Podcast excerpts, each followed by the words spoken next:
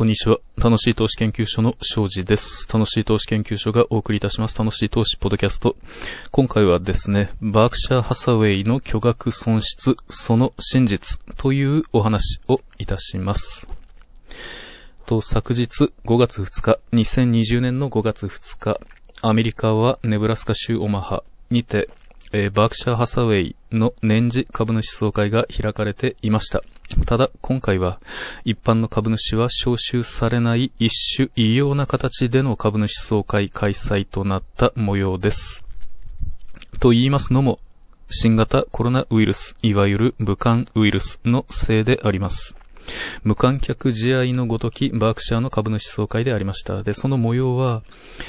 ヤフーファイナンスを通じまして、えー、インターネットを通じましてリアルタイムで中継してくれていましたので、えー、私も無料で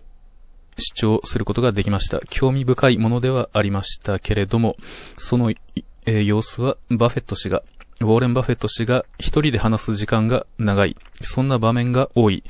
異例の総会でありました。その様子を見て、あの、チャーリー・マンガー副会長のマンガー氏とバフェット氏のやりとり、株主の人たちからの質問に対する回答、これがまた大変興味深い、面白いもので、毎年楽しみなところではあるんですけれども、今回は、マンガー氏は大事をとってなのか会場には現れず、バフェット氏が基本的に一人で話すような場面が多かった、そんな総会でありました。私も、えー、長々と見ることはなかなかったんですけれども、まあ異様な雰囲気、今までとはまるで違う雰囲気で、去年の総会の様子などを見ますと、バフェット氏の年齢を感じさせない、もうアメリカ人の平均寿命を超えた人物とは思えないようなエネルギッシュな姿、そんなバフェット氏が、大変かっこよくて、もう、憧れちゃうくらいの、かっこいい男だったんですけれども、今年は、な、なんとなく寂しげな様子で、えー、やや年を取られたのかもしれないな、なんて思わされるような、そんな総会でありました。まあ、それは、さておきましてですね、総会と同じ日にですね、バークシャー・ハサウェイのその第一四半期決算が発表されていました。で、その損益が凄まじい大赤字だったんです。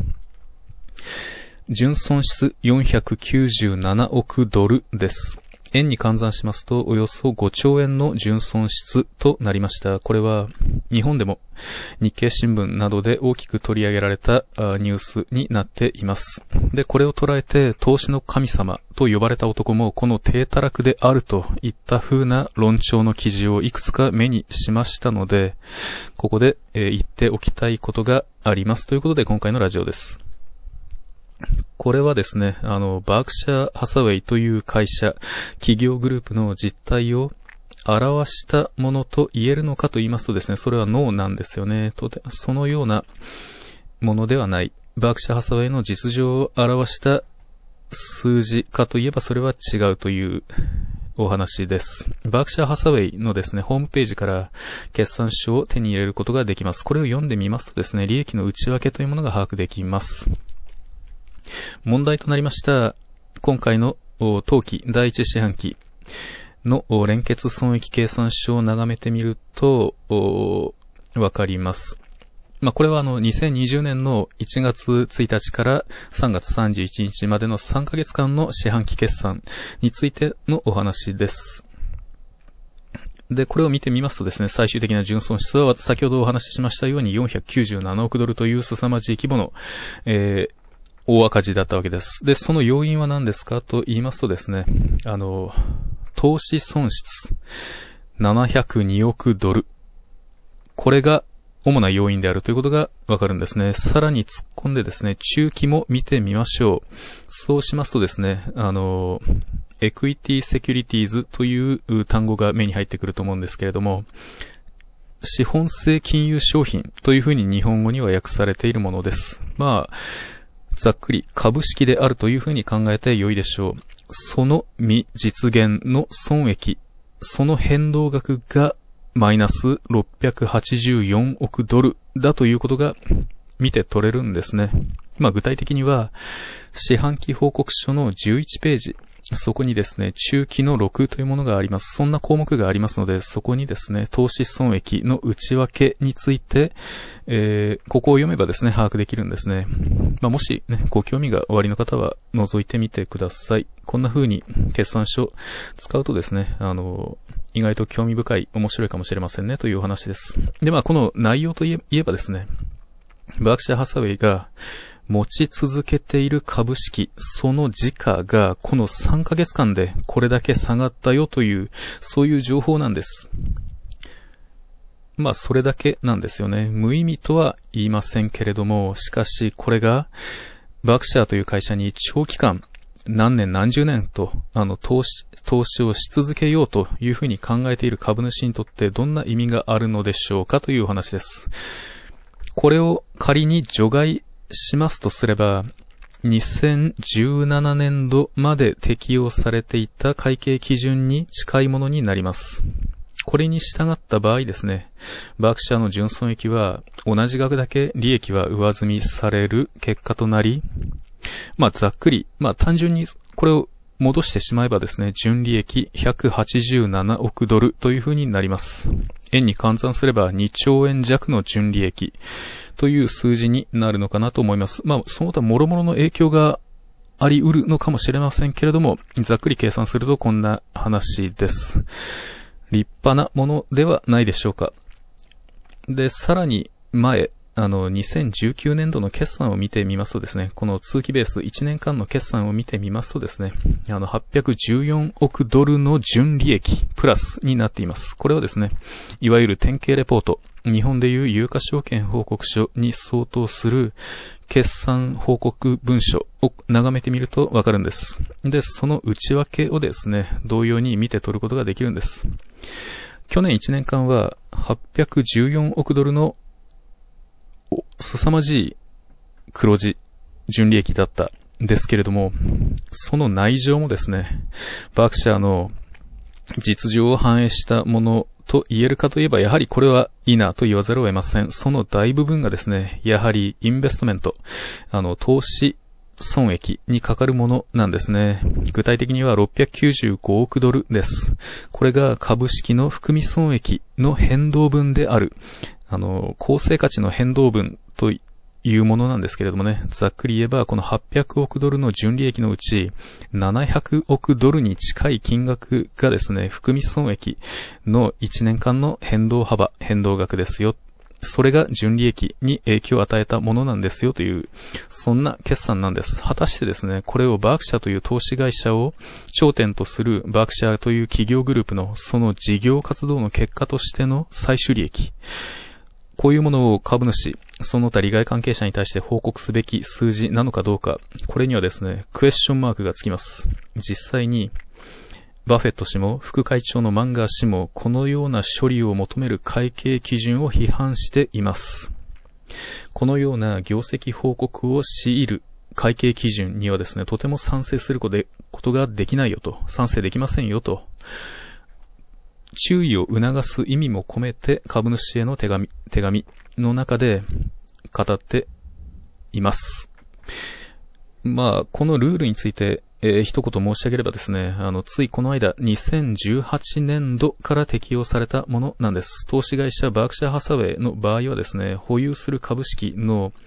構成価値の変動分をで、そのほとんどが株価の変動分だと推測されるんですけれども、それをですね、純損益に含めて会計処理を行うように強制されるようになってしまったものなんです。正確にはですね、まあ、あの、日本語で訳されているのが資本性金融商品という言葉なんですけれども、その構成価値の変動、上場株式で言えば株価の変動分がバークシャーの純利益として処理されてしまうんです。バークシャーは投資会社でもありまして、上場株式も多数保有しているわけです。その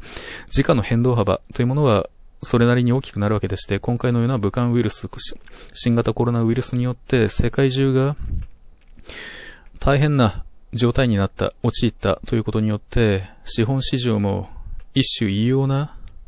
状態になったわけです。株価の暴落。まあ、キャッシュクランチといいますか、その資金に逼迫した会社がですね、何としても現金を確保しなければならないということで投げ売る、投げ売りが続いたような場面が何日か続いたりしました。アメリカでも複数回のサーキットブレーカー発動などというような異常事態が生じたりしていました。そんな中でですね、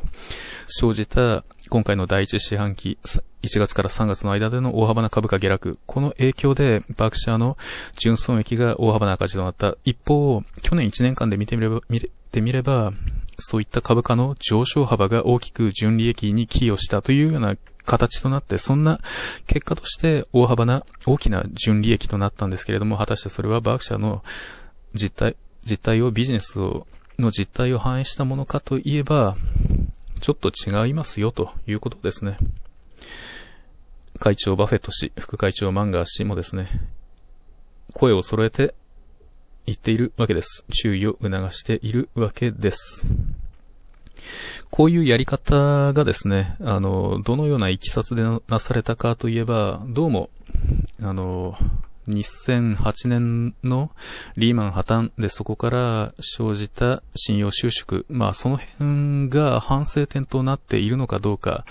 で、そういった損益、その、信用問題をですね、できるだけ早めに決算に取り込んだ方がいいんじゃないのというような議論があったとかなかったとか、そんなお話を耳にしたりするんですけれども、で、まあ、そういったいきさつがあったのかどうなのか、このような会計基準の改正が2008年度からあの反映されて行われてしまって、こういう会計処理がなされるようになってしまったという話です。と、アメリカの会計基準の改正といいますか、まあ、解約と言った方がいいんだろうなと私は個人的には思うのですけれども、その前の期まではですね、これが、そのような会計基準の改正が行われる前までは、このような未実現の損益、いわゆる含み損益の変動分はですね、純損益計算の枠外で行われていたんです。純資産を変動させる、損益は介さず純資産を変動させるという形でのみ、あの、決算書、えー、決算書上の処理が行われていた、決算処理が行われていたということです。株主法か利害関係者に対してですね、そのような形で報告がなされていた日本基準ではですね、そういう処理を今も行っているんです。元はアメリカもそうだったんですけれども、これが今おかしなことになっています。というふうに言わざるを得ない、そんな状況です。こういうノイズ、まあノイズと言っちゃいますけれども、こういうノイズを除外して考えないとですね、企業の実態、ビジネスの現状を把握したい。で、それをもって将来の業績予測につなげたいと考える株主にとってはですね、意味をなさないのではないかと私でしたら考えます。実際ですね、バークシャーへの投資を考える際には、こういった、その、時価変動、株価の変動によって受けた影響額、損益に与えた影響、その数字をですね、丸々除外して考えました。その上で、私自身、あの、バークシャーへ投資すべきか否かということをですね、判断したりしています。で、決算数値というものはですね、一見他に変えようのない絶対的なものと捉えられがちかもしれませんけれども、そうではないんですよね。存外あやふやなものであるという話です。鵜呑みにしてしまいますとですね、痛い目を見る場合がままあるという、そんなお話でした。バフェット氏の言葉を借りれば、決算数値とは経営者による意見の一つでしかないの